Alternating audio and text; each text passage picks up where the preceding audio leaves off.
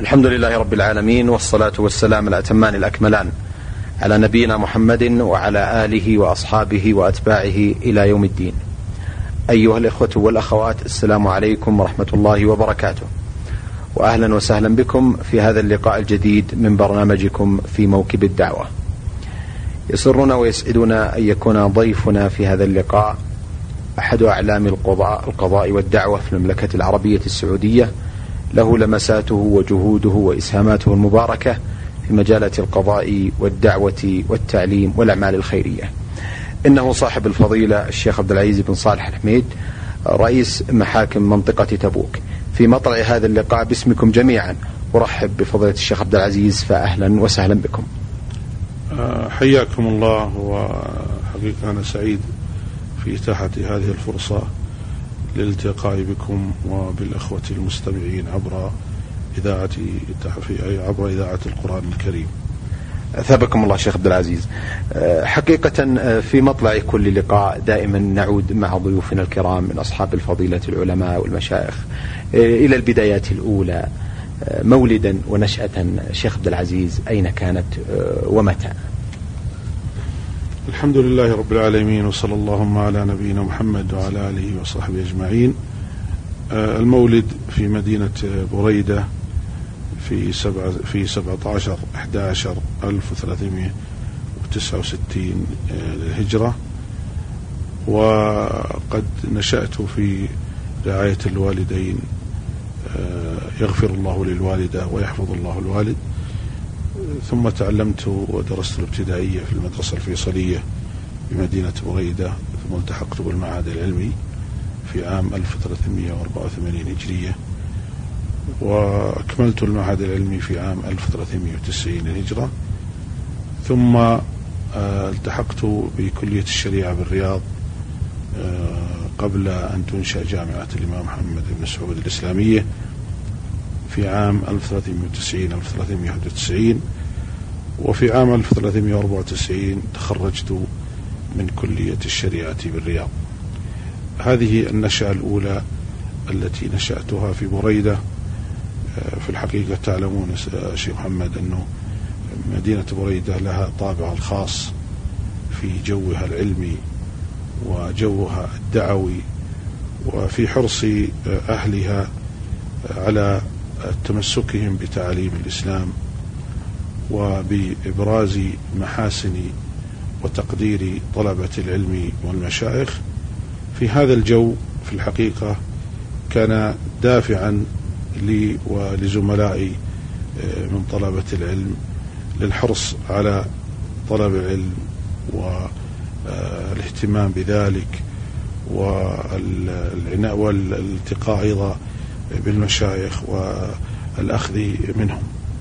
أحسنتم. شيخ عبد العزيز أشرتم يعني في ثنايا حديثكم آنفا إلى آه، وجود الجو العلمي الذي ساعدكم نحو التوجه نحو طلب العلم الشرعي والتأثر بالعديد من الشخصيات العلمية التي كانت موجودة في مدينة بريدة. هل ممكن أن نستمع فضل الشيخ عبد العزيز إلى أبرز تلك الشخصيات العلمية التي آه، كان لها تأثير عليكم في منهجها العلمي الدعوي؟ آه، تلقيتم العلم عنها أو حضرتم بعض دروسها؟ أو ممن درسوكم في أثناء مراحل دراساتكم المتعددة. لا شك أن مدينة بريدة في منطقة القصيم تزخر بعلماء جلاء وبمشايخ فضلاء وبطلبة علم مميزين. ومن حسن حظي وتوفيق من الله سبحانه وتعالى قبل كل شيء أنني عشت في فترة أعتبرها من الفترات الذهبية لوجود آه، جمع كبير من المشايخ الذين أعطاهم الله العلم وبرزوا في ذلك. منهم فضيلة الشيخ صالح بن إبراهيم السكيتي رحمة الله عليه فقد تلقيت عليه العلم في بداية دخولي للمعهد. ومنهم آه، الشيخ علي الضالع رحمة الله عليه أيضا تلقيت العلم ومنهم الشيخ الجليل والمربي الكبير الشيخ صالح بن إبراهيم البليهي. ذلكم العلم الفذ رحمة الله عليه الذي يجمع بين تحبيب العلم لطلابه وبين تقدير الطلبة وبين تربيتهم التربية الإسلامية الصحيحة. وقد صادف في تلك الفترة أن بوادر الصحوة الإسلامية أخذت آه، تظهر في هذه الآونة. فكان للشيخ صالح بن إبراهيم الليهي رحمة الله عليه اللمسات التربوية الإيجابية في ترشيد هذه الصحوة سواء داخل أروقة المعهد أو خارج المعهد. الشيخ صالح إبراهيم الليهي في الحقيقة رحمة الله عليه آه، استفاد منه طلبة العلم في منطقة القصيم في ذاك الوقت لما تميز به فضيلته من خصال عدة. أولا أنه قريب من أبنائه وطلابه آه، القرب الذي يشعر به الطالب أن هذا الشيخ ليس فقط معلما بل هو أب ومربي وناصح. ولهذا كما قلت الشيخ عاصر بدايات الصحوة الإسلامية التي انطلقت في أوائل التسعينات الهجرية. ومن هذا المنطلق حرص على أن يربي الشباب وأن يصقل مواهبهم وأن يوجههم الوجهة, الوجهة الصحيحة. في تلك الفترة كان هناك جفوة بين طلبة العلم وبين بعض الشباب من الذين آه، ينتسبون للأندية الرياضية وغيرها. ولكن الشيخ بثاق بنظره وبحكمته وبثقته بنفسه بالدعوة إلى الله سبحانه وتعالى اقتحم حسن هذه الأندية وألقى المحاضرات فيها وربى الشباب وأقام الجسور بين طلبة العلم وبين الشباب المنتسبين والملتحقين بهذه الأندية. حتى تغيرت الصورة صورة الأندية في ذاك الوقت آه، من آه، أندية رياضية بحتة قد تكون مقصرة في ذاك الوقت بجانب من الجوانب وأصبحت هذه الأندية أيضا مركزا تربويا وتصحيحيا لمجموعة كبيرة من الشباب.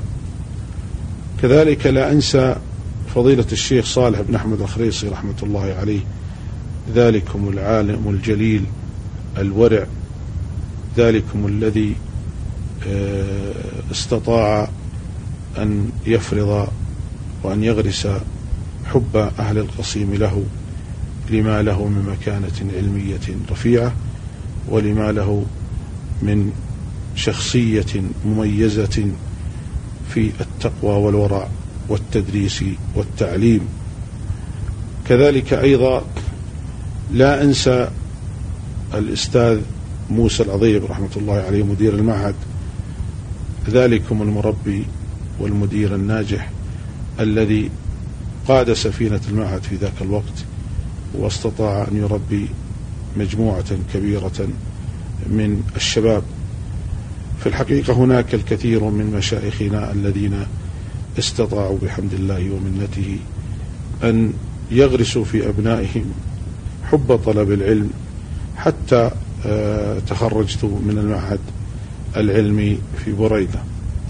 ولما التحقت بكلية الشريعة بالرياض آه، حصل لي الشرف العظيم بأن تتلمذت على مجموعة من المشايخ الفضلاء منهم الشيخ محمد العجلان الذي هو الذي عمل آه، وكيلا للجامعة ثم مديرا للجامعة ثم عضوا في مجلس الشورى. أيضا فضيلة الشيخ الدكتور عبد الله الزايد أيضا فضيلة الشيخ صالح المنصور أيضا المربي الفاضل عميد كلية الشريعة الشيخ عبد الله بن إبراهيم الفنتوخ وفق الله الجميع لما يحبه ويرضاه. وكانت فرصة لي أن أحضر دروس سماحة الوالد المربي الفذ سماحة الشيخ عبد العزيز بن باز رحمة الله عليه واستفدت من دروسه ومن المحاضرات التي تلقى في الجامع الكبير بالرياض. إضافة إلى أنني أيضا استفدت فائدة عظيمة وأصبحت صلتي بالشيخ بعد التحاقي في القضاء آه، صلة وثيقة. استفدت منه فائدة عظيمة. أسأل الله أن يجزيه خير ما يجازي به عباده الصالحين. ونحن نسجل هذه المقابلة في رحاب آه، جامعة الملك خالد وهي تقيم هذه الندوة المباركة عن منهج الشيخ سماحة الوالد.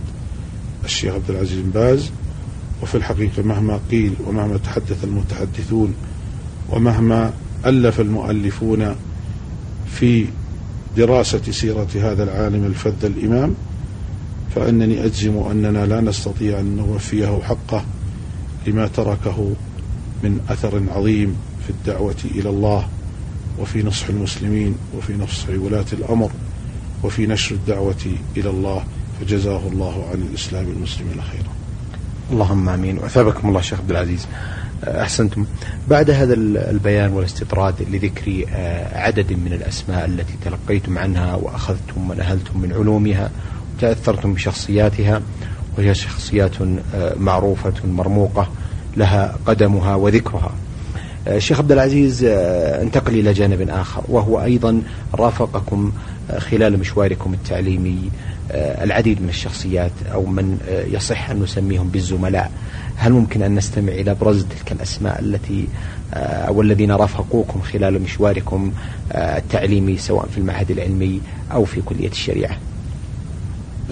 هناك مجموعة من الزملاء الذين تزاملت معهم في الفترة المعهد العلمي وفي كلية الشريعة وقد أصبحوا الحمد لله اليوم من الذين يشار إليهم بالمنام منهم زميلي وأخي فضيلة الشيخ عبد الله بن صالح الفوزان.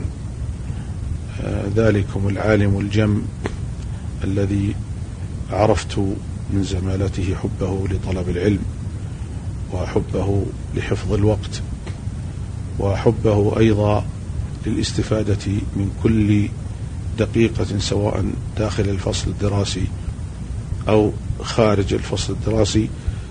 ولقد استفدت منه فائدة عظيمة من زمالتي له طيلة مدة المعهد العلمي وأيضا طيلة كلية الشريعة.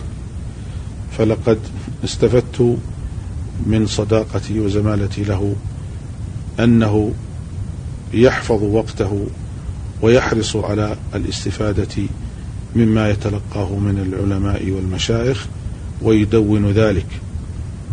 وأيضا استفدت منه منه جديته في الطلب وعدم تضييع الوقت حتى برز في العلوم العربية والعلوم الشرعية واستمر فضيلته في هذا المنهج إلى اليوم. لا لا تسمع له محاضرة إلا وتقف عجابا لما يعده من إعداد علمي مميز جيد. كذلك أيضا من الزملاء الذين برزوا فضيلة الشيخ الدكتور ناصر بن عبد الله القفاري أحد أساتذة كلية الشريعة بالقصيم كذلك فضيلة الشيخ الدكتور ناصر بن محمد الحميد كذلك الشيخ فضيلة الشيخ محمد بن عودة السعوي.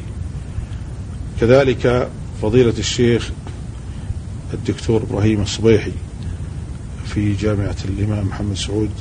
أعتقد أنه يرأس أحد الأقسام في قسم السنة في آه، كلية الشريعة. آه، كذلك فضيلة الشيخ الدكتور ناصر آه العمر أحد الدعاة المميزين. كذلك فضيلة الشيخ الدكتور ناصر آه زميلنا أيضا في هذه الندوة آه عبد الكريم ناصر بن عبد الكريم العقل آه هؤلاء الذين أستحضرهم الآن وغيرهم كثر خاصة الزملاء الذين التحقوا في القضاء مثل الشيخ عبد الله بن عمر. من عبد الله بن عمر مطوع وغير ذلك من الزملاء الذين قد تخوني الذاكرة الآن في استحضاره. أحسنتم شيخ عبد العزيز. آه، نعود مرة أخرى إلى آه، بعد تخرجكم من كلية الشريعة آه، كيف كان التحاقكم بالعمل أو بالقضاء مباشرة؟ لقد أراد الله سبحانه وتعالى أن ألتحق بسلك القضاء في أول تخرجي من كلية الشريعة. بعد أن وقع علي الاختيار ملازما قضائيا.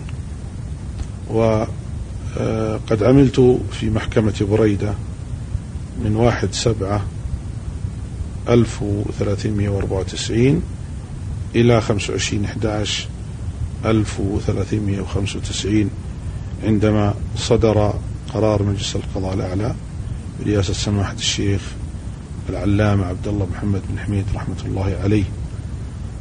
حيث عينت في تلك السنة مساعدا لرئيس محاكم منطقة تبوك. وقد آه، استفدت في الفترة التي عملت بها ملازما قضائيا من مجموعة من المشايخ الفضلاء منهم آه، شيخنا الشيخ علي بن إبراهيم مشيكة متعه الله بالصحة والعافية. استفدت منه فائدة عظيمة إذ أنه بنماثة خلقه وبثقته أيضا بمن عمل معه أسند لي كثيرا من القضايا رغم أنني حديث التخرج كذلك الشيخ آه، عبد الرحمن الجبر في فترة الملازمة آه، كذلك الشيخ المتقاعد صالح الغيث آه، حفظهم الله جميعا. في هذه الفترة في الحقيقة التي قضيتها في فترة الملازمة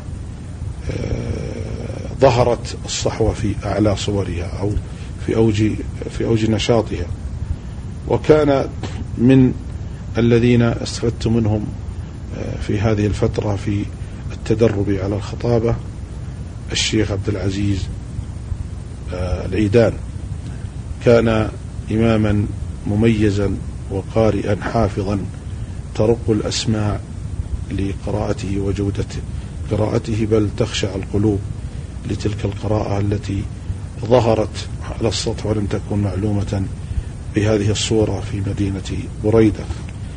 فجزاه الله خيرا كان يخطب في جامع الراشد بريدة وصادف أنه أراد أن يحج في تلك السنة في عام 1394 وكنت لم يعني أصعد أي منبر قبل هذه الفترة. فشجعني وقال لعلك تخطب عني. وكان الحمد لله جزاه الله خير منطلقا آه، لممارسة الخطابة فيما بعد فخطبت عنه حتى عاد من سفره. كان الشيخ عبد العزيز العيدان آه، من المميزين آه، في الاجتماعات الطيبة والاجتماع على اقتناء الشريط الطيب والكتيب الطيب وأيضا على الجلسات الإيمانية التي استفدت منها في بداية تخرجي. أحسنتم. آه، شيخ عبد العزيز أيضا آه، آه، أثناء انتقالكم لمنطقة تبوك هل زملتم أحد من القضاة أو من الشخصيات المعروفة؟ كان هناك الشيخ صالح محمد التويجري أو بعض الأسماء التي ممكن أن نستمع منكم إليها. في تلك الجلسة التي أشرت إليها في شهر آه، ذي القعدة عام 1395 صادف أن آه، فضيلة الشيخ صالح محمد التويجري قد عين قاضيا في محكمة التمييز بالمنطقة الغربية وعين خلفا له فضيلة الشيخ عبد الكريم بن عبد الله السديس رحمة الله عليه. ورحم الله شيخنا صالح محمد التويجري. ف عندما سافرت للمباشرة في أوائل شهر ربيع الأول عام 1396 آه، كان من توفيق الله ومن حظي أنني قابلت الشيخ صالح محمد التويجي ولم أكن أعلم آه، أعرفه مسبقا. فوجدت هذا الشيخ رحمة الله عليه حريصا على مساعدة من يطلب منه المساعدة بل لمست حبا عظيما في قلوب أهل تبوك له. وكانوا دائما يلقبون الشيخ بأنه الشيخ الأمير لأنه يتمتع بصفات القيادة فهو لم يكن يقتصر فقط على عمله الشرعي في المحاكم وفي دور القضاء ولكنه كان يجمع بين المحكمة وبين القيادة فهو تجده آه، حريصا على الأعمال الخيرية حريصا على إصلاح ذات البين حريصا على نفع المواطنين الذين يقضي حاجاتهم. ويلبي طلباتهم. ولم تدم آه، هذه الفترة طويلا فكما قلت قد عين قاضيا في محكمة التمييز وأراد الله سبحانه وتعالى أن يباشر في تلك السنة بل في, في ذلك الشهر. وعملت مع آه، والدي حقيقة أقول الشيخ عبد الكريم السديس لأنه كان يكبرني سنا وأنا آه، في ذاك الوقت صغير السن بعد أن التحقت مساعد لرئيس المحاكم. عملت مع الشيخ عبد الكريم السديس رحمة الله عليه من عام 1396 حتى تقاعد في عام 1412 كما عملت مع أخي فضيلة الشيخ عبد الله بن ناصر المزيني رحمة الله عليه. ولقد استفدت منهما فائدة عظيمة لأنهم سبقوني في عمل وفي مجال القضاء. أحسنتم مثابكم الله. شيخ عبد العزيز أعتقد أو, أو لا قد لا أضيف جديدا حينما أقول أن منطقة تبوك قد تكون محظوظة. فقد خلف الشيخ صالح محمد التويجري خلف طموح على هذه المهمة والجميع يعرفون منكم جهودكم المباركة والموفقة والمذكورة والمشكورة بحمد الله في المجالات العامة في الأعمال الخيرية وفي آه، مجالات الدعوة إلى الله سبحانه وتعالى ولإقناع الناس وتعليمهم.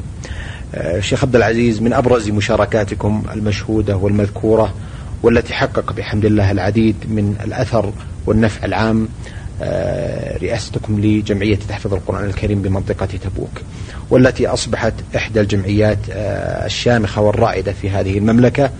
فبودي أن أو أجد أنها فرصة أن أستمع منكم إلى بدايات هذه الجمعية التي كنتم أساسا في بداياتها وانطلاقتها.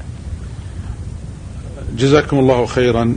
في الحقيقة من توفيق الله سبحانه وتعالى لي عندما عملت في تبوك آه، أن أن هذه الجمعيات الخيرية آه، بدأ نشاطها آه، مبكرا. وفي عام 1403 وبتوفيق من الله ثم بتشجيع من صاحب السمو الملكي الأمير عبد المجيد بن عبد العزيز عندما كان آنذاك أميرا لمنطقة تبوك أنشئت جمعية تحفيظ القرآن الكريم وكان لي شرف رئاسة هذه الجمعية. وصدر الترخيص في نفس العام ثم انطلقت مسيرة الخير مسيرة آه، آه، أهل القرآن ومسيرة تحفيظ القرآن آه، في هذه المنطقة. في وقت ما لم يكن هناك أي نشاط أو مناشط من هذا النوع. واستطاعت الجمعية بحمد الله ثم بدعم ولاة الأمر يحفظهم الله سواء من قبل خادم الحرمين الشريفين وسمو ولي عهد الأمين وسمو النائب الثاني أو آه، من أمير المنطقة آه، بدءا من صاحب السمو الملكي الأمير عبد المجيد ثم الأمير ممدوح ثم أمير منطقة تبوك حاليا صاحب السمو الملكي الأمير فهد. بن سلطان بن عبد العزيز. هذا الدعم في الحقيقة جعل الجمعية تسير بخطى ثابتة ثم لا أنسى الدور الكبير الذي آه، تلقته الجمعية من قبل صاحب المعالي الشيخ عبد الله بن عبد المحسن التركي عندما كان مديرا لجامعة الإمام محمد بن, بن سعود الإسلامية وعندما كانت الجامعة تشرف على الجمعيات. فلمعاليه آه، دور كبير في دعم مسيرة هذه الجمعية. هذه الجمعية في الحقيقة يا شيخ محمد تعلمون آه، اليوم أن كل مواطن لمس أثر هذه الجمعيات آه، من خلال التحاق مجموعة كبيرة من الشباب ومن الطالبات في حلق تحفيظ القرآن الكريم. هذه الجمعيات في الحقيقة آه، لا نستطيع في هذه العجالة نفيها حقها لأن الجمعيات أثرت تأثيرا إيجابيا كبيرا نحو تصحيح قراءات كثير من الطلبة والطالبات.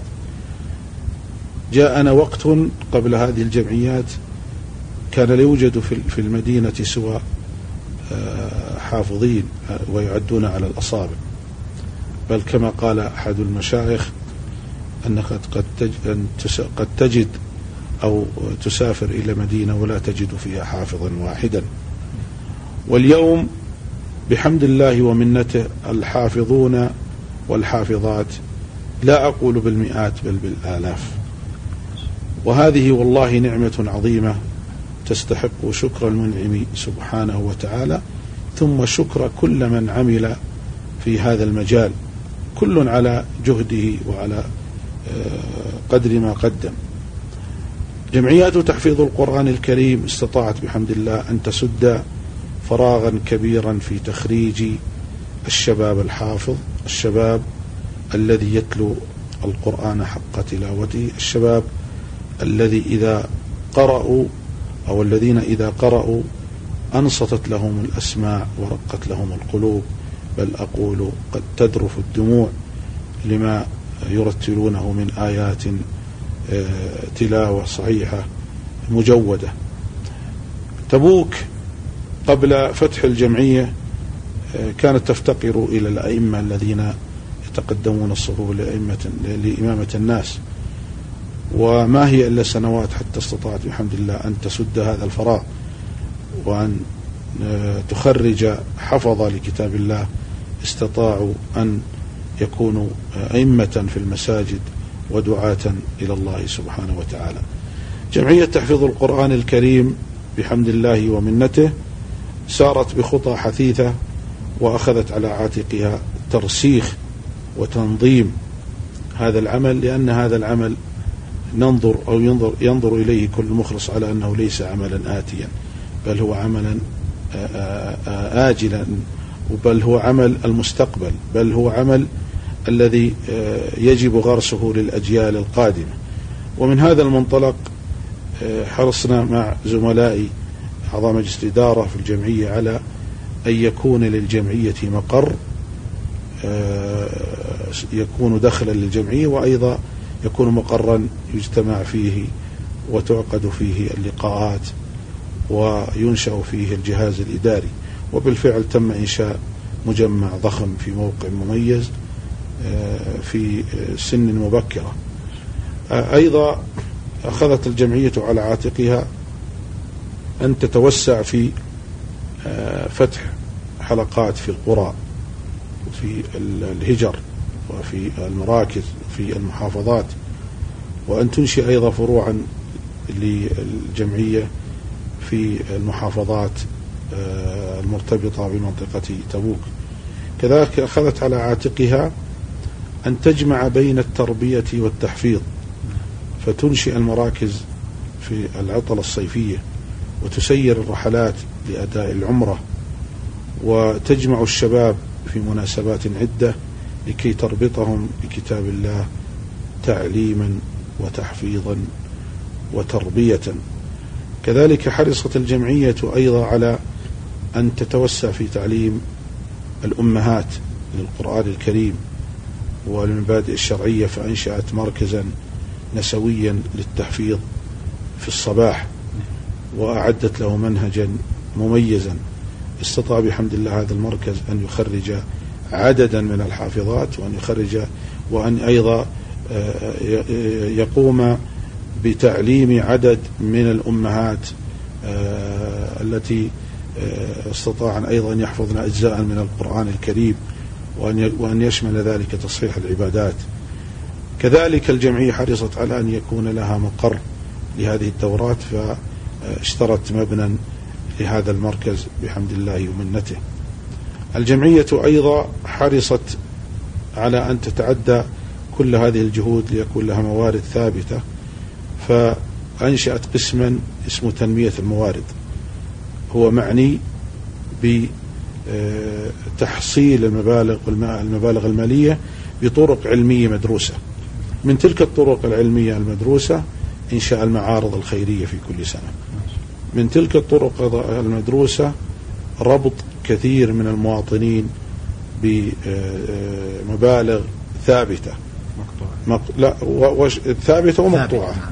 الثابتة هي الاستقطاع الشهري نعم. من المرتبات. عبر كفالة طالب أو عبر كفالة حلقة أو, أو غير ذلك.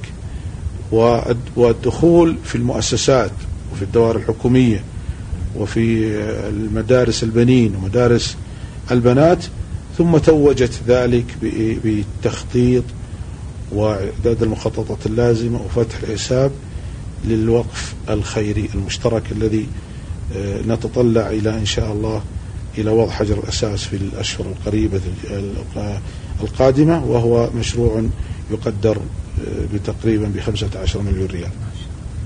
هذه الأعمال كلها بحمد الله ومنت ما كانت آه، لتتحقق لولا توفيق الله ثم دعم ولاة أمورنا يحفظهم الله. هذا الدعم الذي نلمسه في التشجيع وفي المتابعة وما مسابقة الأمير سلمان بن عبد العزيز حفظه الله. إلا رافد من روافد التشجيع والمتابعة وما المسابقة المنهج ولا أنسى في هذه المناسبة أيضا أن أشيد وأن أشكر ما يقوم به صاحب المعالي الشيخ صالح بن عبد العزيز بن محمد بن إبراهيم آل الشيخ وزير الشؤون الإسلامية والأوقاف والدعوة والإرشاد. هذا العالم الجليل آه، حريص كل الحرص منذ أن تولى وزارة الشؤون الإسلامية على أن ينهض بهذه الجمعيات وأن تسير بخطى علمية مدروسة وأن يكون لها موارد ثابتة. وهناك التوجيهات والجلسات التي يعقدها المجلس الأعلى كلها تصب في دفع هذه الجمعيات لكي تبقى إن شاء الله في هذه المسيرة المباركة إلى ما شاء الله أن تبقى. أحسنتم أثابكم الله. في الحقيقة بودنا شيخ عبد العزيز أن نسترسل معكم في العديد من الجوانب المهمة في آه، أنشطتكم وفي آه، مجال عملكم القضائي الكبير. إلا أنني أرى أن وقت الحلقة لا يسمح لي بمزيد من ذلك. أستاذنكم في, أستاذنكم في هذه اللحظات فضل الشيخ عبد العزيز لأن أتوقف عند هذا الحد مقدما بين يدي هذا اللقاء. عظيمة وجزيل شكري وتقديري لكم بعد شكر الله سبحانه وتعالى على إتاحتكم هذه الفرصة لأن نستمع منكم إلى مشواركم العلمي والتعليمي والذي نسأل الله سبحانه وتعالى أن يمدكم فيه بالعون والتوفيق والتسديد.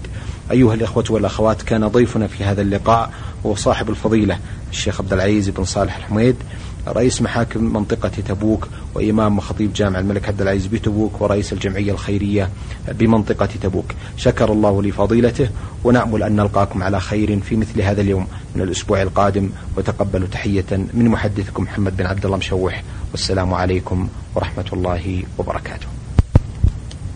بسم الله الرحمن الرحيم. الحمد لله رب العالمين والصلاة والسلام الأتمان الأكملان على نبينا محمد وعلى آله وأصحابه وأتباعه إلى يوم الدين.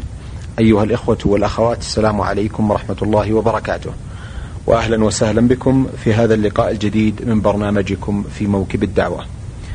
يسرنا ويسعدنا أن يكون ضيفنا في هذا اللقاء آه، الجديد آه، فضيلة الشيخ الدكتور عوض محمد القرني آه، والذي في مطلع هذا اللقاء أقدم له جزيل الشكر والتقدير بعد شكر الله سبحانه وتعالى على قبوله دعوة البرنامج. فأهلا وسهلا بكم. بسم الله والحمد لله والصلاة والسلام على رسول الله وعلى آله وصحبه وموالاه وأيضا أنا أشكر لكم كريم دعوتكم وأثابكم الله وجزاكم الله خيرا. أثابكم الله. آه، دكتور في الحقيقة آه، يعني قبل أن نخوض في عدد من الجوانب آه، المهمة في مجالات الدعوة ومتعلقاتها أحب أن أستطلع منكم بعض المعلومات الشخصية مولدا ونشأة أين كانت؟ بسم الله. المولد كان في بلاد بالقرن في جبال السروات شمال مدينة أبها ب 210 كيلو متر سنة 1376 من الهجرة. والتعليم الابتدائي كان بين منطقة الأحساء حيث كان يعمل الوالد رحمه الله وبين منطقة جبال الجنوب جبال السروات بلاد بالقرن. والتعليم المتوسط والثانوي كان في المعهد العلمي في الأحساء والجامعي كان في كلية الشريعة في أبها والماجستير والدكتوراه في كلية الشريعة في الرياض. أحسنتم وأثابكم الله. آه، دكتور عوض آه، خلال هذا المشوار من المعهد العلمي آه، في الأحساء في كل الكلية وفي دراساتكم العليا أعتقد أنه لابد أن هناك العديد من الشخصيات التي تأثرتم بها وكنتم تجدون أنفسكم من القريبين إليها تعليما ودعوة وتوجيها. هل ممكن أن نستمع إلى أبرز تلك الأسماء من الشخصيات التي كان لها تأثير عليكم؟ آه نعم بلا شك. مشايخنا أسأل الله سبحانه وتعالى أن يكتب لهم الأجر وأن يثيبهم. آه كان لهم مبلغ الأثر في تعليمنا وتوجيهنا. من مراحل مبكرة. وفي الحقيقة كان التأثير من المرحلة الابتدائية قبل المعهد العلمي وقبل كلية الشريعة وقبل الدراسات العليا. فكان بعض الأساتذة في المرحلة الابتدائية أذكر منهم الأستاذ علي محمد بن حويس القرني والأستاذ محمد بن ريش القرني والأستاذ مشهور بن سعد القرني. وفي آخرين من الأساتذة الأفاضل الذين درسونا في الابتدائي وغرسوا في أنفسنا حب معالي الأمور وعلو الهمة والعزيمة والاستقامة السلوك والأخلاق.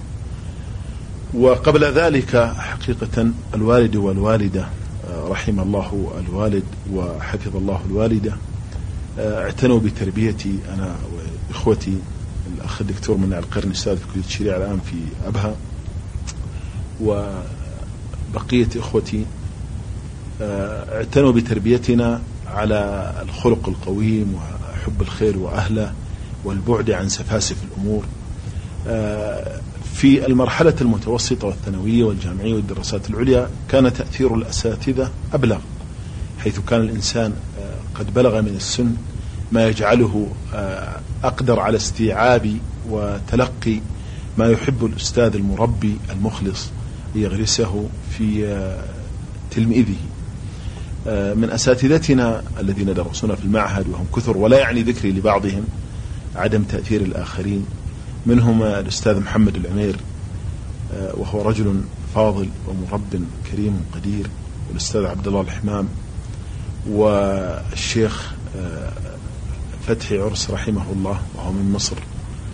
وعدد من الأساتذة الآخرين في المعهد العلمي الذين يعني أسأل الله سبحانه وتعالى أن يوفق من ما زال في الحياة وأن يتغمد من ذهب إلى الدار الآخرة برحمته وواسع عفوه.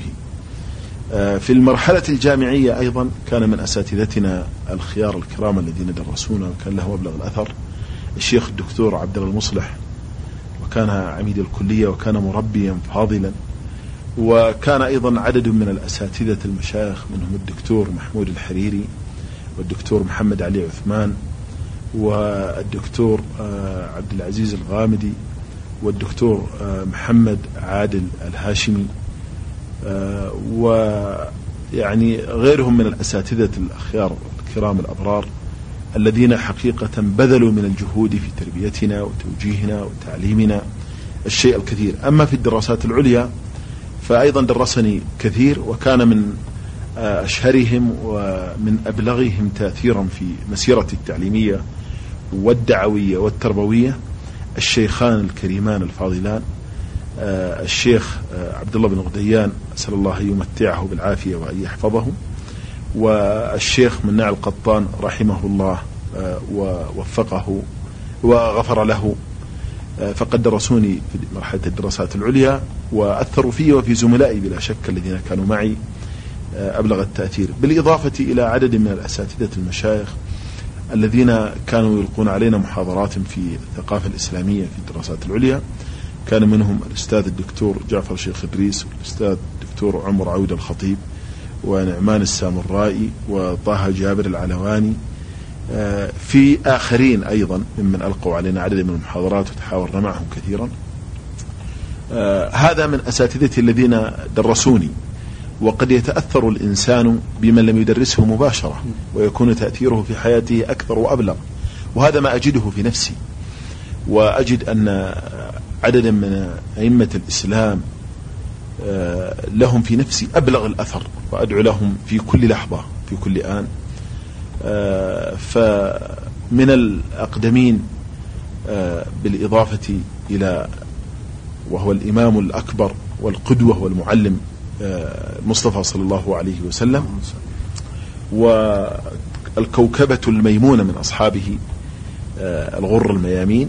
أجد أن شيخ الإسلام ابن تيمية وتلميذه ابن القيم وابن رجب الحنبلي آه، لهم من التأثير في حياتي آه، التربوية والدعوية والعلمية ما ليس لغيرهم من العلماء الأقدمين بل وما ليس لغيرهم من العلماء المعاصرين حقيقة.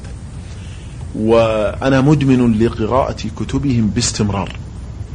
ولا أشبع منها وأجد فيها من العلم ومن الخير ومن الفضل آه، ما يجلو القلب وما تصفو به النفوس ترتفع به الهمم وتزكو به العقول. آه، كذلك من العلماء المعاصرين الذين لم أتتلمذ عليهم في مقاعد الدراسة لكني التصقت به في آه، آخر عشرين سنة من حياته التصاقا قويا وسار بيني وبينه من القرب والمناجاة والمحبة والجلسات حتى حين الخاصة ليس فيها إلا نحن. آه، سماحة الشيخ عبد العزيز بن باز رحمه الله وأعلى درجته في عليين. فقد تعرفت عليه في حلقات العلم وفي آه، كتبه وفي في وقت مبكر. ثم تعرفت عليه في سنة 1401 تعرفا مباشرا وسار بيننا من الصلة والتواصل الدائم الشيء الكثير.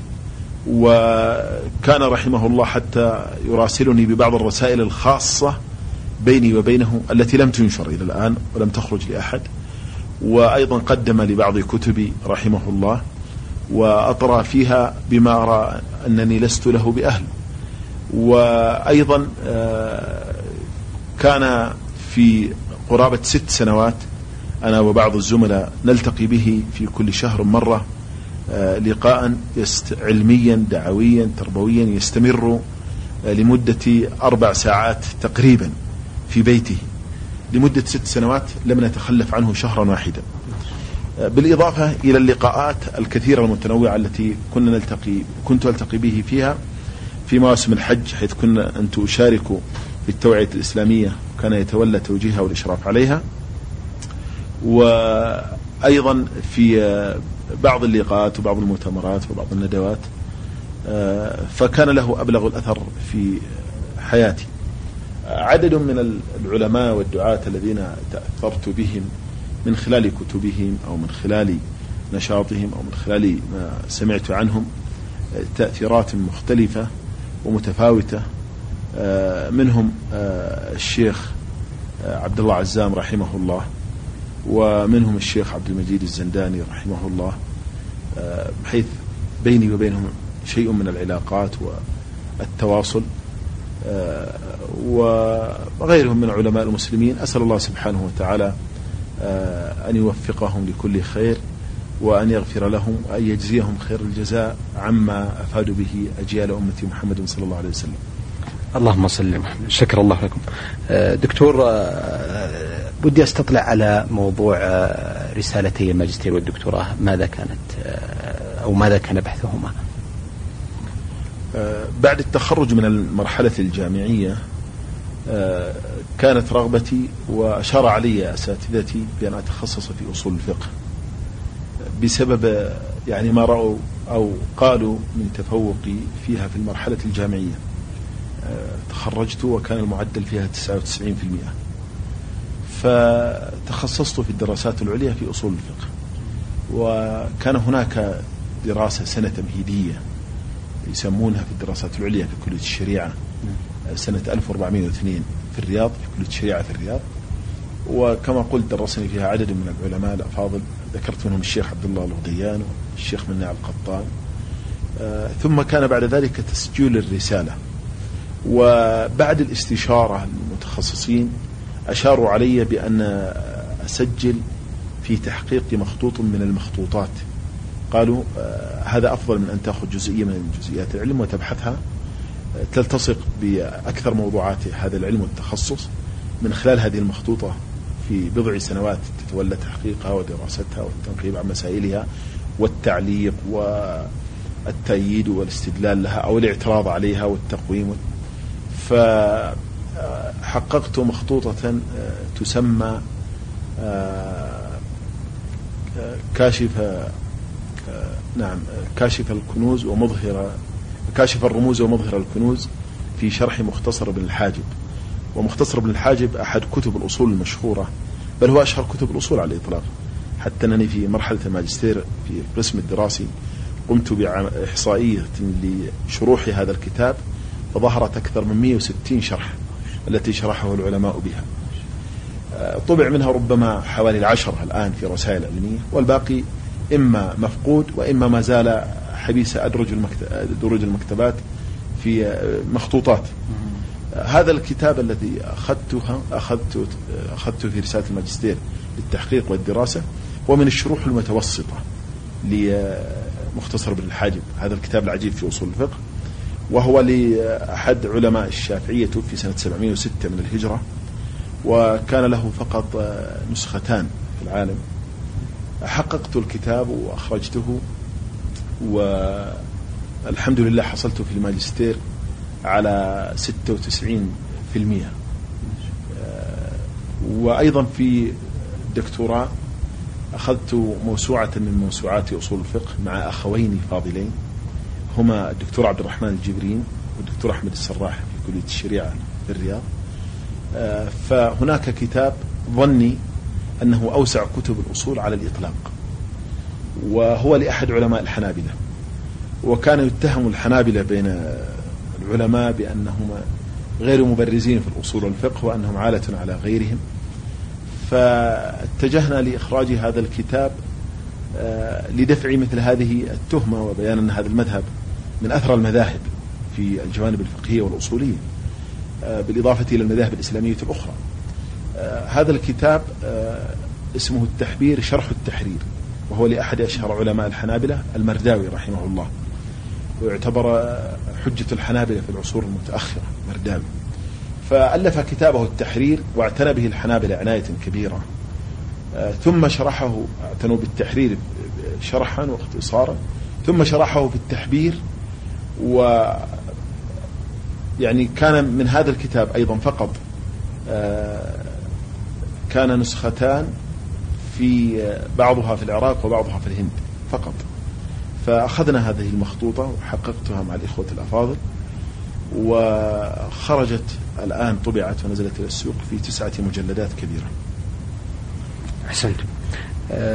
دكتور أيضا بودي أن أستمع منكم إلى الأنشطة الأخرى التي تقوم أو التي قمتم بها على الصحيح سواء فور تخرجكم من كلية الشريعة أو بعد نيلكم الشهادة العالمية في الدكتوراه حول بعض الأعمال التي تقلدتموها في التدريس أو غير ذلك. حقيقة الأنشطة ابتداء أولا الأعمال الرسمية بعد التخرج مباشرة تعينت معيدا في كلية الشريعة في أبها ثم محاضرا ثم أصبحت مسؤولا عن إدارة عمادة شؤون الطلاب والقبول التسجيل في فرع جامعة الإمام في أبها لمدة ست سنوات. وخلال هذه الفترة كنت أيضا أحاضر في قسم الفقه والأصول في كلية الشريعة. كنت أدرس مواد الفقه ومقاصد التشريع وتاريخ التشريع وأسباب اختلاف الفقهاء وأصول الفقه والقواعد الفقهية. آه هذا بالنسبة للأعمال الرسمية التي الوظيفية التي مارستها. آه أيضا آه شاركت في عدد من الندوات والمؤتمرات في داخل البلاد وخارجها. آه شاركت في أعمال توعية الحج لمدة ست سنوات تقريبا أو سبع سنوات. كان تحت إشراف سماحة الشيخ عبد العزيز بن باز رحمه الله. وأيضا أشرفت على عدد من المخيمات يمكن تجاوزت 30 مخيم. بعضها لجامعة الإمام وبعضها مشتركة من جامعة الإمام وجامعات أخرى. ما بين مخيمات تربوية ومخيمات دعوية. وشاركت في عدد من الدورات العلمية في داخل البلاد وفي خارجها. بعضها كان أرسلت من قبل الجامعة في حينها وبعضها من قبل إدارات البحوث العلمية. وبعضها كانت يعني جهد ذاتي مني.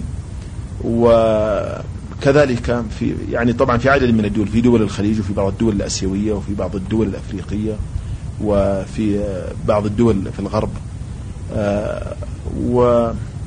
وكذلك بعض المشاركات الإعلامية في بعض البرامج قبل يمكن عشر سنوات أو أكثر من عشر سنوات.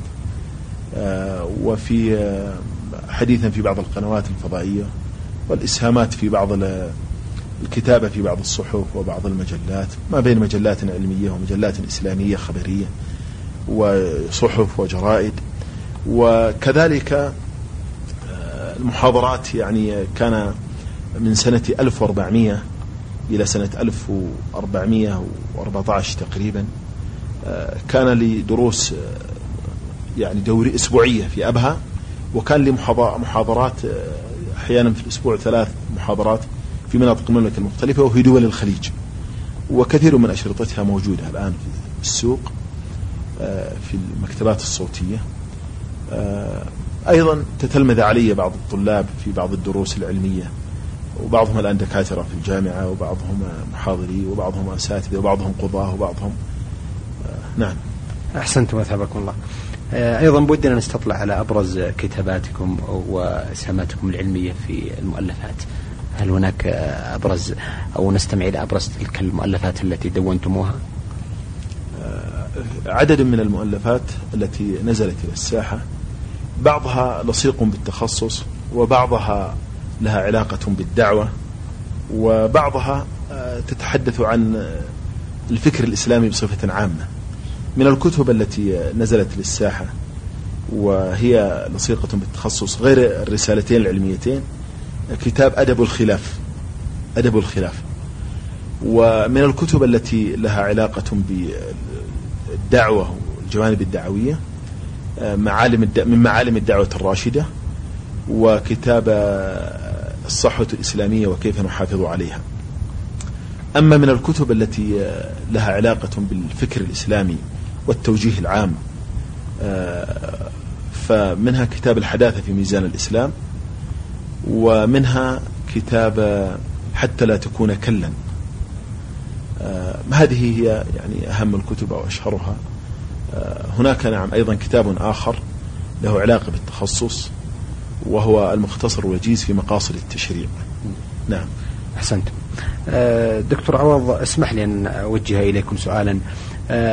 تنوع قراءاتكم وإسهاماتكم وتعدد ثقافاتكم وعدم يعني دورانكم حول تخصص معين وهو تخصصكم في أصول الفقه. يقودنا إلى أهمية ما يجب أن يكون عليه طالب العلم في هذا الوقت نحو القراءات المتعددة والإلمام العام بالثقافة الواسعة التي يجب أن يتحصن بها كل طالب علم.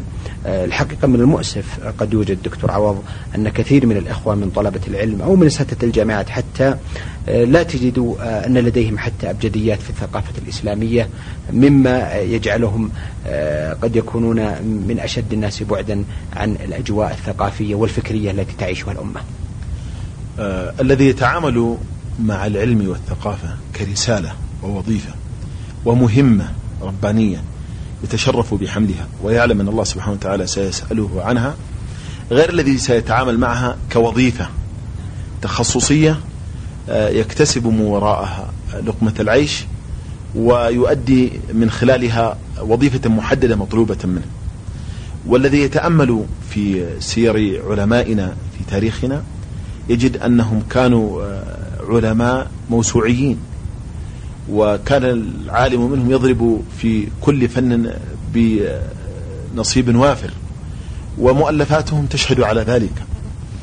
ولذلك أنا أقول دائما أن المتخصص فقط في علم من العلوم لا يتجاوزه إلى غيره لا يستطيع حتى أن يتقن هذا العلم لأن ما من علم من العلوم إلا وله صلة بالعلوم الأخرى. يعني كمثال أصول الفقه له صلة قوية بمقاصد التشريع وله صلة قوية باللغة العربية وله صلة قوية بالفروع الفقهية وله صلة حقيقية بواقع الحياة ونوازلها ومستجداتها.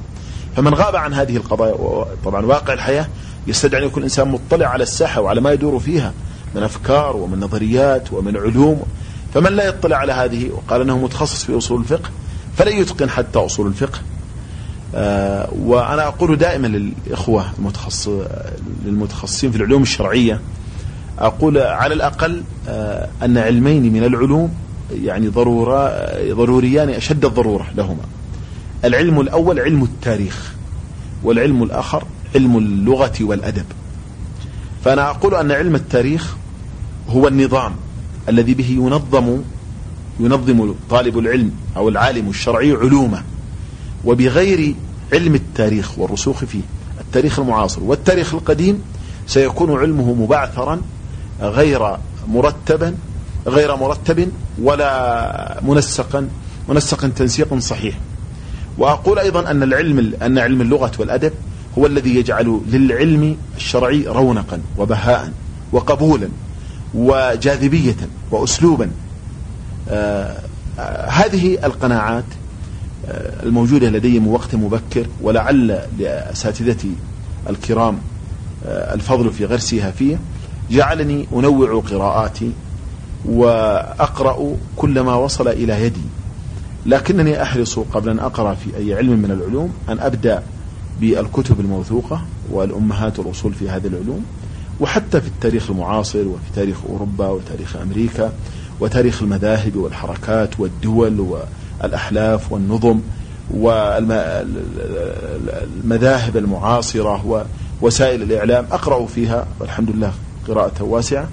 وأجد حقيقة متعتي يعني متعتي الأولى في الحياة هي في القراءة ولا أمل منها. وأقرأ باستمرار حتى إذا أوقفت السيارة عند الإشارة يكون معي كتاب أقرأ فيه. أحسنتم. دكتور عوض أعتقد أن من أواخر كتبكم إن لم يكن آخرها حتى لا تكون كلا. هذا الكتاب له قبول والله الحمد كبير خصوصا بين الناشئة وبين الشباب الذين يحب أن يطلعوا على ذلك التوجيه الكريم الذي تضمنته دفة هذا الكتاب. أجد أنها فرصة يستمع منكم إلى أبرز جوانبه التي قد يكون كثير من المستمعين والمستمعات لم يطلعوا بعد على هذا الكتاب أو فكرة هذا الكتاب أصلا. حقيقة فكرة الكتاب, فكرة الكتاب يعني هي واضحة من عنوانه الكل كما ورد في الآية في القرآن الكريم هو الذي ليس له فاعلية في الحياة وليس له دور والذي هو عالة على غيره كل على مولاه كما أخبر الله سبحانه وتعالى. ورأيت الكثير من حملة العلم الشرعي من أصحاب التوجه الإسلامي ومن شباب الصحوة لا تنقصهم العواطف والإخلاص لكن الوسائل والطرائق والأساليب التي يكون لهم بها في الحياة يكون لهم أثر بها يفتقدونها فتجدهم كثر في الأعداد والأرقام لكنهم قلة في الأثر والفاعلية. وكان من ضمن اهتماماتي كما ذكرت قبل قليل القراءة في علوم الإدارة وعلوم علم النفس وعلم الاجتماع وحتى يعني ما يمكن أشير إليه علم جديد ظهر في الغرب في السبعينات وبدأ ينتشر هنا لدينا يرمزون له في الغرب باسم الانلبي وترجم إلى الهندسة النفسية أو البرمجة اللغوية العصبية بعض الذين يعني هذا العلم والحمد لله كنت من أوائل من اتصل به من البلاد من هنا. يعني أول عشرة أنفار من أساتذة الجامعات المختلفة اتصلوا بهذا العلم. وحتى أخذت عليه دورات على كبار علمائه من بريطانيين وأمريكيين كبار علماء. وأحمل فيه شهادة تدريب الآن. أخذت فيه يمكن خمس أو ست دورات. أين؟ بعضها كانت في خارج البلاد وبعضها استقدم المدربون عن طريق بعض مؤسسات التدريب هنا. جميل. ف وهذا العلم يعني ظني أنه سيكون من العلوم يعني المؤثرة في مستقبل البشرية في الغرب. في العقود القادمة. آه، فدفعني هذا إلى إلقاء بعض الدروس على بعض الطلاب وبعض التلاميذ وبعض المختصرة في التي أردت بها أن أزي أن أسهم في إزالة السلبية من حياتهم. وأن أجعل لحياتهم فاعلية وأثر. آه، بحيث يظهر أثر علمهم وفكرهم واخلاصهم وحماسهم في النهوض بمجتمعاتهم وفي افادتها. فلما رأوا يعني هذه الأفكار وهذه ألحوا علي إلحاح شديد في أن أخرجها في كتاب فكان إخراجها في الكتاب الذي ما كنت أتوقع يعني أن يكون له هذا الرواج وهذا القبول لكن ربما كان هذا دليل على حاجة الساحة نعم. لمثل هذا الكتاب وافتقاد الساحة أيضا إلى الكتب التي تعالج هذه القضايا معالجة إسلامية آه، فخرج هذا الكتاب وهو كما ذكرت يعني آه، هو باختصار كيف الإنسان ينظم ذاته وفكره ويستفيد من وقته ويسيطر على عواطفه ويخرج آه، الطاقات الكامنة في داخله آه، لئلا تبقى حبيسة وليكون أثرها أثرا نافعا في الحياة. وكيف يتعامل مع الآخرين وكيف يقيمهم وكيف يعرف أنماط شخصياتهم وكيف يؤثر فيهم وكيف يزيل السلبية أيضا من حياتهم يعني باختصار أيضا مع العمل وقضايا العمل والإنتاجية في العمل والتعامل مع الرؤساء والمرؤوسين والزملاء يعني يدور حول هذه القضايا. أحسنتم. آه، في الحقيقة دكتور عوض بودي أن نسترسل معكم في العديد من الجوانب الثقافية والفكرية والعلمية التي أنتم ولله الحمد على قدر وكفاية منها. لكنني أستأذنكم في هذه اللحظات حيث أن وقت الحلقة قد أزف. شرف على الانتهاء إلا أنني أعد الإخوة والأخوات أن يكون لنا تواصل مع فضيلة الشيخ دكتور عوض محمد القرني آه، الكاتب والمفكر المعروف. نلقاكم أيها الإخوة والأخوات على خير في مثل هذا اليوم من الأسبوع القادم وتقبلوا تحية من محدثكم محمد بن عبد الله مشوح. والسلام عليكم ورحمة الله وبركاته. في موكب الدعوة إعداد وتقديم محمد بن عبد الله المشوح.